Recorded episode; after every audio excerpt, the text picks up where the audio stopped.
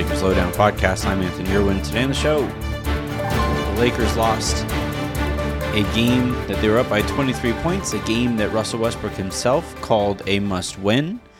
And now, uh, I think, are, are pretty much destined at best for the 10 seed in that play in game and are really looking for answers. Let's take a quick look at the box score here. So, uh, of the Lakers' big offseason acquisitions, or just even if you don't want to call them big, but of the Lakers' acquisitions that were made in the offseason after the Russell Westbrook trade, obviously Kendrick Nunn didn't play tonight. He hasn't played all year. Trevor Ariza was seen as the linchpin to the offseason, um, given the position that he plays. He does not play at all in the biggest game of the season. Kent Bazemore was seen as potentially the starting shooting guard, or was at one point the starting shooting guard. He doesn't play at all. Wayne Ellington uh, was reported to be the starting shooting guard when the Lakers roster was being put together. Uh, he doesn't play at all in the biggest game of the season. Avery Bradley gets a DNP CD as well. Uh, it's just, you know, Russell Westbrook winds up being uh, having a game low, minus 18 on the night. Uh, he was the big acquisition. So it's just like I see a lot of people are really angry at, at, Frank Vogel, and there were some aspects of this game that obviously I would probably tweak from his perspective too. But I just keep coming back to this roster is just bad. Like it's bad under the best of circumstances, and then when you take out Anthony Davis from it, it's just you have stretches where it looks okay, but for the most part, those stretches are basically just fool's gold. And, you know, LeBron finishes the game 39 points, 8, um, 7 of 13 from the three point line, 9 boards, 5 assists, 4 turnovers. Uh, and, and, you know, the offense, uh, apart from him, aside from him, it's just kind of non existent. And that was going to be the thing, allegedly, that Russell Westbrook was going to help with. And, you know, you look at, you look at these minutes and, and this, like, when you want to talk about coaching, here's what it kind of looks like, right? So LeBron plays 42 minutes, Russ plays 32 minutes, Dwight plays 33, which is a lot of Dwight. Some of that has to do with uh, Jonas Valanciunas. Uh, some of it also has to do with the fact that I just don't think Frank Vogel really trusts Wenyen Gabriel. Gabriel plays 18. Melo plays 15. Stanley Johnson 19. Talen Horton Tucker 21. DJ Augustin 12. Like it's just a lot of guys that are playing just enough to kind of get into the rhythm of the game, but there's no real direction there in terms of what the game was actually calling for and who was actually playing well.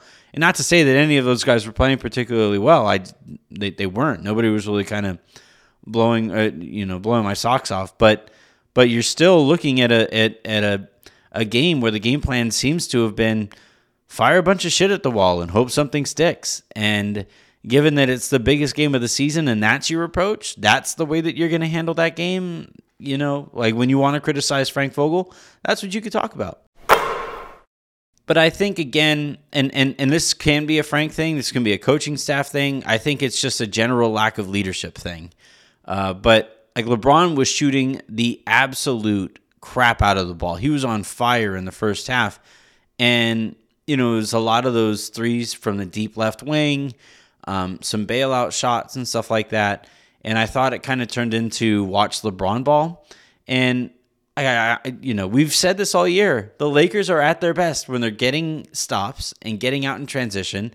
And you have, and they're coming at teams in waves, and they go at teams in waves. And you know, when Wenyen Gabriel only plays 18 minutes, he's one of the better athletes on the team. When Stanley Johnson only plays 19 minutes, and he's one of the better athletes on the team. I get it just and the Lakers go right back to these stationary defenders and these stationary shooters that just don't really threaten you outside of making their shots. That's that's the identity that really hurt them all year. And you know, we had seen them go to over the last handful of games more of the bigger, stronger, faster ball. And it, you know, look, the Lakers were still in those four games before this one a 500 team, but it was still a team that looked like you know that looked competitive. that looked like they cared and those things. And in the second half, neither of those things were true. And uh, you know, I, I I tweeted after the game, and I stand by it. I've said it all year. This team just doesn't really respect the game of basketball. Like the basketball gods are looking at this team, and they're just saying, "Well, bleep you too, then." You know. Uh, and and I think this game was a perfect encapsulation of that, where the Lakers jump out to this crazy lead. Um, they do what they have to. They they jumped out to a big lead in the first quarter. Remember, they gave that up. Then they took care of business. Um, you know, in in, in the second quarter, um, after you know getting punched in the mouth, they kind of they they rebounded. They got back to that identity, and then in the third quarter, they just sleepwalked. And it's it's it's again it's it's just a perfect amalgamation of all of the frustrations that we have had with this team where please just continue to do the things that you know we know you can do to win.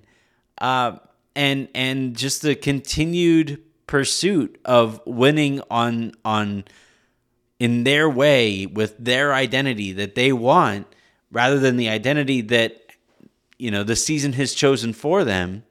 It's just it's it's a lack of respect for the game. You sometimes you just have to at some point adapt and consistently embrace the identity that is going to be most successful for you. And ever since the lakers won a championship by the way they just haven't embraced that identity. The championship season they won bigger stronger faster. Good defenders solid defenders all over the courts uh, the, the court. Players who weren't going to to f up your your night on offense with with poor decision making. And like Russ only had uh, the three turnovers tonight, but he had plenty of shots that like are essentially turnovers as well. And and the Lakers saw that championship and decided like I understand if the Lakers are basically saying, look, it's going to be a lot to ask Danny Green, who was already kind of hobbled and he hasn't looked the same since. Um, it's a lot to ask him to be ready to play in a month, um, and and you know same goes for some for some of the other decisions that were made on on the peripheries of that roster and the one to follow. But what you do is you replace those players with players who are like who bring some of the same things and allow you to maintain that same identity that won you a championship.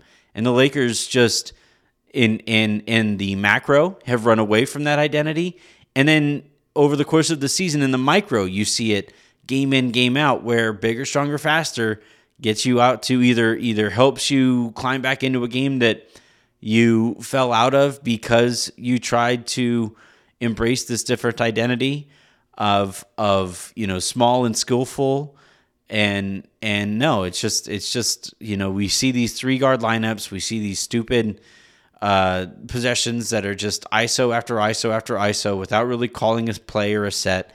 And and like this game, while it was kind of shocking as it happened, I'm sure if you're listening to this right now, you weren't exactly surprised. So, what does this mean moving forward? Take a look at the standings. The uh, Pelicans are now ahead of the Lakers for that nine seed. That's probably where they're going to wind up. I believe they have the time tiebreaker now, too. So Pelicans are going to be at nine. Lakers are sitting at 10 with 29 or with uh, 43 losses. San Antonio is sitting at 11 with 44 losses. Uh, they look, this is going to come right down to the wire, and a lot of it is going to have to do with teams that uh, you know are, are deciding on on different aspects of their season. So if you get a good team, maybe you you catch them on a night where they don't really care as much and they want to rest some guys. Uh, if you're playing a bad team, they might be worse because they are vying for positions in the lottery. Uh, but but still, I, you know, with the Lakers being only uh, you know a, a, game up on San Antonio and San Antonio having a slightly easier end of the season record or uh, schedule I don't know. I mean, I, have told you guys a while back, I, I didn't think that the Lakers were going to make the play in. And now it's really kind of starting to look like a potential reality. And it's just, it's the kind of reality, even if I predicted it, that I can't quite wrap my head around. But if it does happen, heads should roll this offseason. This, uh, I just, I just outlined the offseason to you, how this went in the biggest game of the season. Uh, the Lakers have, they, they play the Pelicans again this week, but this was the biggest game of the season, and I thought it was just a a, a, a perfect just summary, poo poo platter of everything that has been so frustrating about this season. Injuries, bad habits, turnovers, apathy, all of the above. Way to go. That's going to do it for this episode of the Lakers Lowdown podcast. Make sure you guys check out the Can You Dig It guys. They are going to recap and, and react to last night's game and tonight's episode of Winning Time. So you're going to uh, want to enjoy that. Tomorrow, we are slightly switching up the schedule because of a guest situation here. Uh, so the Taco Tuesday guys are going to be Taco Monday guys, and I'm going to be recording on Tuesday. I'm also going to do a spaces, I think, depending on when that guest prefers to record. So we'll see how that goes as well. Until all of that, and until I talk to you guys next time, I'm Anthony Irwin saying have a good one.